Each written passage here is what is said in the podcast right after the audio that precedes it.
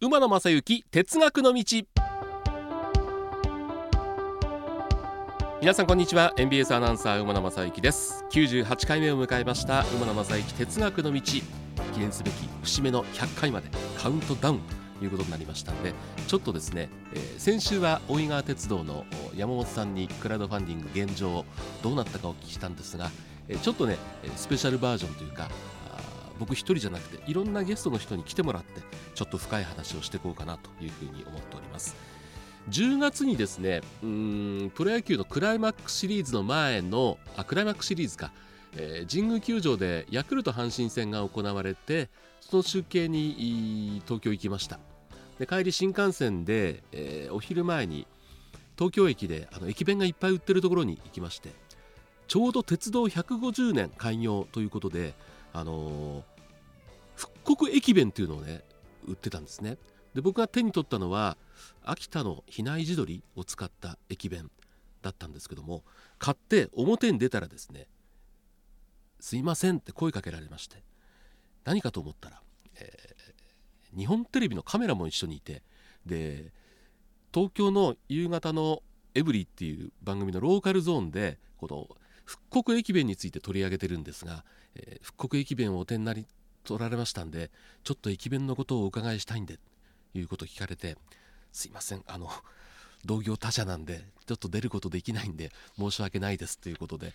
いやでも取材受けたかったなあれはな、まあ、関東ローカルだからこっそりやればバレなかったかなというふうに思うんですけども。まあまあでもそれだけ、えー、駅弁って、まあ、東京駅の駅弁って本当にいろいろなところ特に東北新幹線上越新幹線、まあ、北の方に行く新幹線があります。北の方の駅弁の品揃えっていうのはすごいんですがまあでもこう僕が駅弁を語るには駅弁好きの人には物足りないかなと思いましたんで、えー、今回のテーマこれでいこうと思っております。旅はやっぱりこれです。駅弁について2週間にわたって考えます。ということで私10年ぐらい前ですかねナイターオフシーズンに「旅組」という番組を週に1回3時間担当してまして、えー、僕の週はとにかく鉄道に特化するということでいろんなコーナーをやったんですがその中の一つの名物コーナーに、えー、駅弁を紹介する。当時あの私「ボイスという夕方のニュースをやっておりまして、えー、そこで一緒にやってた澤田編集長という僕の4年先輩なんですけども澤田編集長がもう駅弁の大家でございまして、えー、だからねあの時も7時に、えー、当時の夕方ニュースのボイスが終わって7時半ぐらいまで反省会やって8時ぐらいに来てもらって生放送に出てもらうという形でやってたんですがあの時の今もう澤田プロデューサーですが、えー、あの時は駅弁編集長と言ってましたが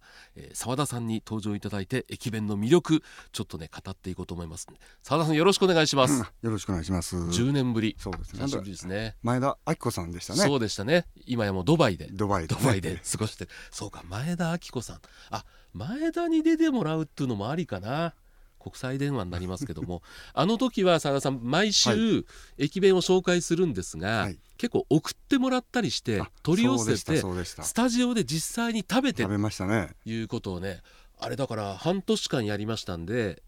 二十、えー、何種二十何種類の駅弁を僕写真に毎週撮りましたから、はい、アルバムには残ってますけども、いいですね駅弁ってね。そうなんです。よ、ね、あの今ね馬野さんおっしゃったように、はい、東京駅のあの、うん、祭り、はい、あそこ行くとあれ何100種類。すごいですね。以上ね、はい、特にあの東北系の東日本の駅弁がすごい豊富で、充実してますね。私もあの東京出張行くと、うん、まあほぼ必ずと言ってくれあそこに寄って、はい、で普段なかなかちょっとこう買いづらい、ね、東北の北の方の駅弁を必ず買うようにしてます。澤、はい、田さん駅弁に惹かれたのっていつ頃だったんですか？私ねあのー、中学1年の時なんですよ。中 1? はい1900まあ中1か中2にかけて、うん、もう45年ぐらい前。そう1975年にですね、はい、当時あのー、朝日グラフっていう、朝日新聞が出してた雑誌、ちょっと大きめの？大きめの、ねね、まあ、写真雑誌ですね、はいうん、あそこに「駅弁の旅」っていう連載したものをまとめた本が、東日本編西日本編、うん、駅弁の街という、うん、その本をですね買ってえそれを見てからですね駅弁に目覚めて、はい、そこ中学2年の時ではい、でそこから小遣いを貯めて、ええ。えー、まあ、日曜日のたんびにですね、えー、買いに行ったりとか、はい、あと春休み冬休み、夏休みに少し足を伸ばして、はい、えー、駅弁を食べてその包み紙をコレクションするという目的で。うんええ、でそれが1975年ですので、はい、もう足掛け48年。はいほぼ半世紀。駅弁を食べ食べて。食べて。もうほとんど当初はもう包み紙を集めるのが目的で。まだ中学生ですからね、はい、そんな味もわからないし、えーはい、ひたすらこう包み紙を集めて、えー、アルバムに貼ってコレクションするというのをまあそれも48年になってですね、はい、随分。最近もあのアルバムに貼る貼りきれなくってもう袋に入れてるんですよ、はい、こんな感じで。今日ね持ってきてくれてるんで。実際持ってきたんですけど、ね、実際いろんな話を聞こうと思うんですけど、はい、あの澤田さんがその駅弁に惹かれ出した、まあ、昭和50年代、はい、この間僕が東京で買った復刻駅弁もそうだったんですけどまずあの包み紙がなんかレトロというか雰囲気ありましたよね。だから食べる前からの包み紙で楽しめる、うん、ねあのー、そうですね1980年代90年ぐらいまでは割にあの、折り箱もですね、はい、天然の木経木っていうのを使って、はい、であのー、その後掛け紙っていうか紙があって、はい、で紐で結ぶっていうのが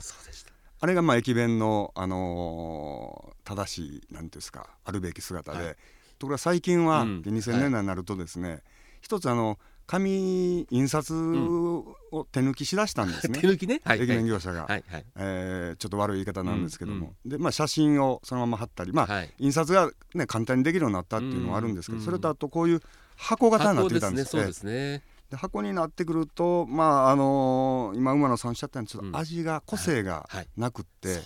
どこもこう似たようなものになってしまってですね、少し、あのー、包み紙を収集してるものからすると、はいえ。ー味気ないというかそれありますよね。面白みがなくなってて、ね、あとこれかさばるので厚みがあるので、うん、アルバムに貼れないというそういうちょっとこう 残念な趣味の人のことまでは多分考えてないと思うんですけども、例えば空弁ってね、飛行機のも流行ったんですけど、あれちょっとちっちゃいんですよね。ね。はい、だからあの駅弁の大きさってやっぱりよく考えられてますよね。そうですね。ねあのまあ新幹線だとあの、はい、なんていうんですかね。前からテーブルが出てきて、はい、でちょうどお茶か、うん、まあ出張族だとまあ缶中杯でもいって、ちょうどこう乗るぐらいの、ね、でまあ手に持って食べやすいというか。えー、あの駅弁とともにやっぱりほらあの今はもうペットボトルのお茶を買っちゃうんですけど、はいはいはい、昔はビニールっていうか塩化ビニールでできたそのちょっと振ってねお茶っ葉を出してっていう独特のお茶がありましたよね。ありました。ねあれいつ頃まで80年代はありましたね。うん、ありましたよね。最近見ないですよね。もう全くないですね。ねえー、あれももっと昭和30年代までは、うん、あの陶器だったんですね。えー、そうなんですか。あのー、時々それも復刻で売ったりしてますけど、うん。はい、よくあんなものを売ってたなという。ですね。で当時あのお茶がなくなると、駅ごとに、あのなんですかねお湯。はい。をなんかあの入れて10円とかで入れてくれる。そうなんですまああのつ継ぎ足しっていうんですかね、はい。えー、熱々のお湯を、はい、そういう時代もあったんですね。1970年の初めぐらいまでは。今ってこう列車に乗るときに駅で駅弁を買って乗るでしたけども、はい、当時はその急行電車が結構多くて、窓が開いたんで、ええ、途中駅で窓開けて駅売りの人から買うっていうのをそうなんです。もともとはそうだったんですね、うん。はい、駅弁というのは、はい、まあ古くはね、はい、SL 時代は、先ほどまあおいがあの先週おいが鉄道の話もありましたけど、うん、窓を開くかどうかっていう、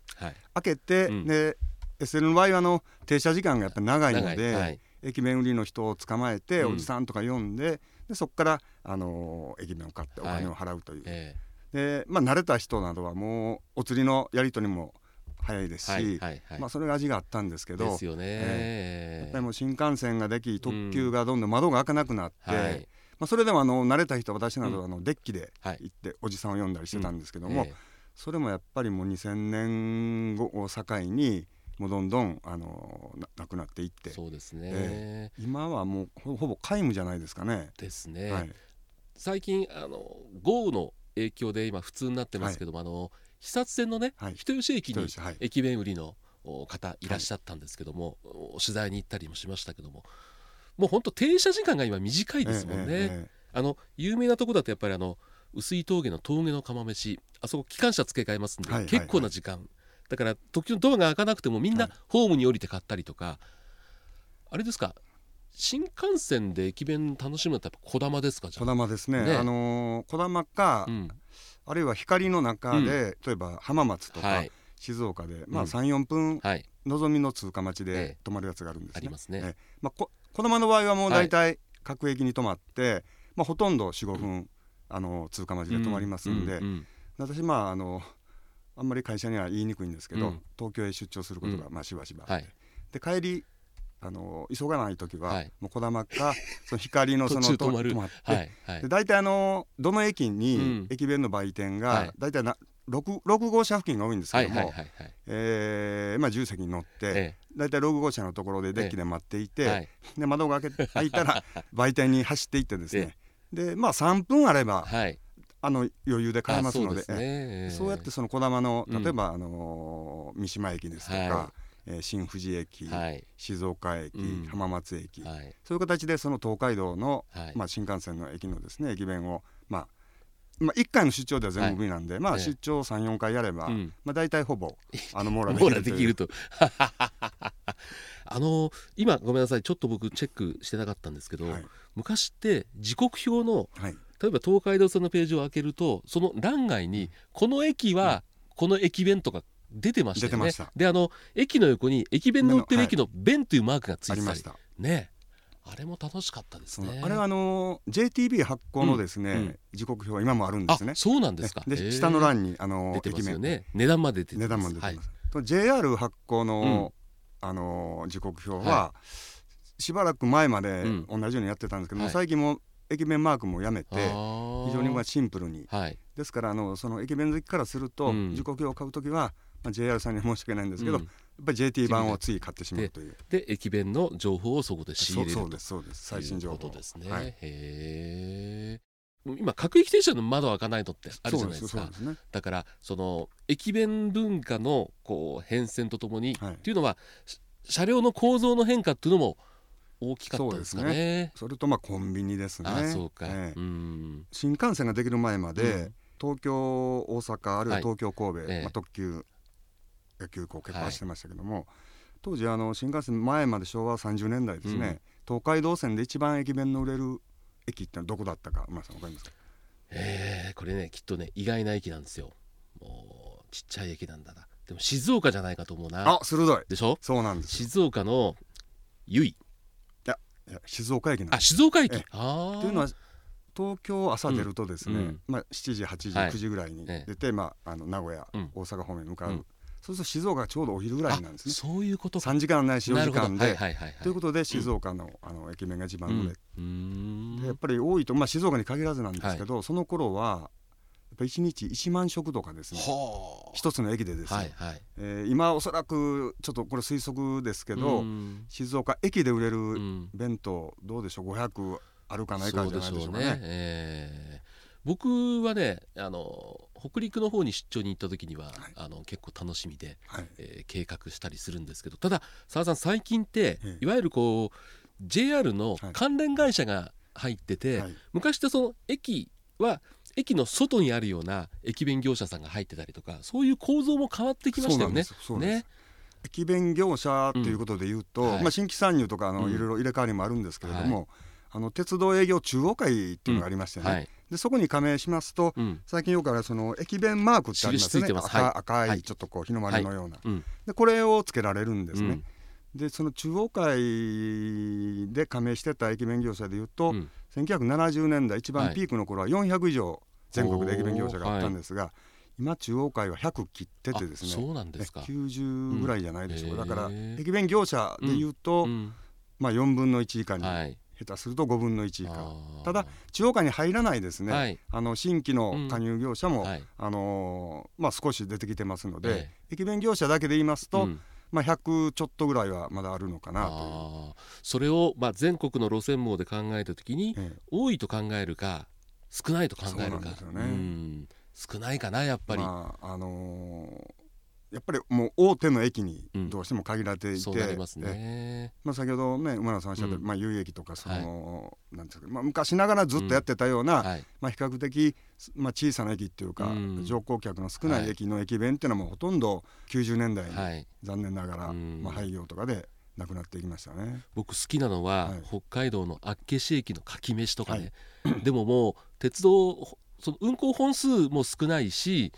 利用者も少ないですが当然売れる数もねそこで売れる数は少なくて、まあ、結構その全国の駅弁のフェアとかで手にすることは多いんですけども実はね、うん、あの今年7月末に、ちょっとあの、まあ、仕事の関係で札幌へ行った、でその帰り3日間休みを取りまして、はい、厚岸まで行ったんですよ、はいはい、かき飯、はい、で事前に1週間ぐらい前から電話してですね、うん。はい、えー、何月何日の何時着の列車で行って、うん、で50分ほど折り返しの時間があったので、はい、で作って待っておきますと、うん、ありがたい返事で、ところがですね、はい、えー、あれ11時前ですか、着いて、駅前に氏家待合所って小さなですね、あのー、まあ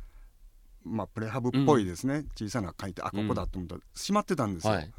おかしいな予約してたのになって、で次の列車までまあ30分ぐらいはあるとはいえ人のいる気配がなくて、はい、で厚岸駅戻って、はい、駅員さんに言ったら「いや時々あありましたね」って言って、でそこのあ氏家あの待合所のご主人がちょっと病気されまして、はい、で今あの女性の方が、うん、あのそのまあ、パートみたいな形で手伝っているんだけど、ちょっとまあ時々その方も、うん、あの体調崩されることがあってあの予約を受けてても来れないことが、はい、で駅員さんは過去にもそういうことありまして、と言うとこれはちょっとも残念かなと思って、いよいよ折り返しの列車の来るですね、78分前に、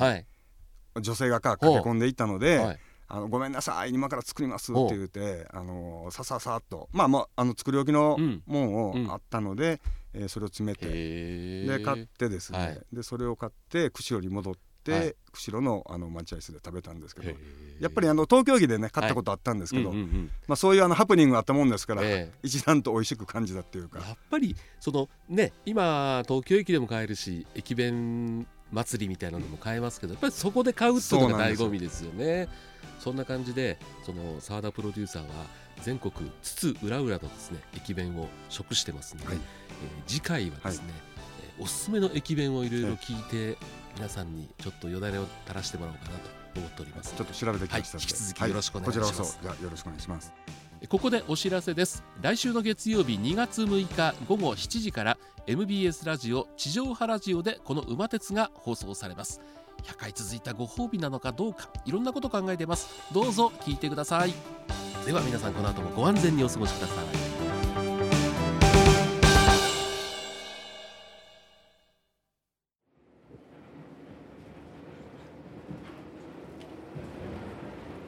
皆様本日は馬鉄にご乗車いただきまして誠にありがとうございます。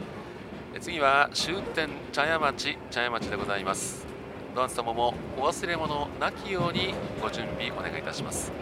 馬鉄またのご乗車お待ちしております。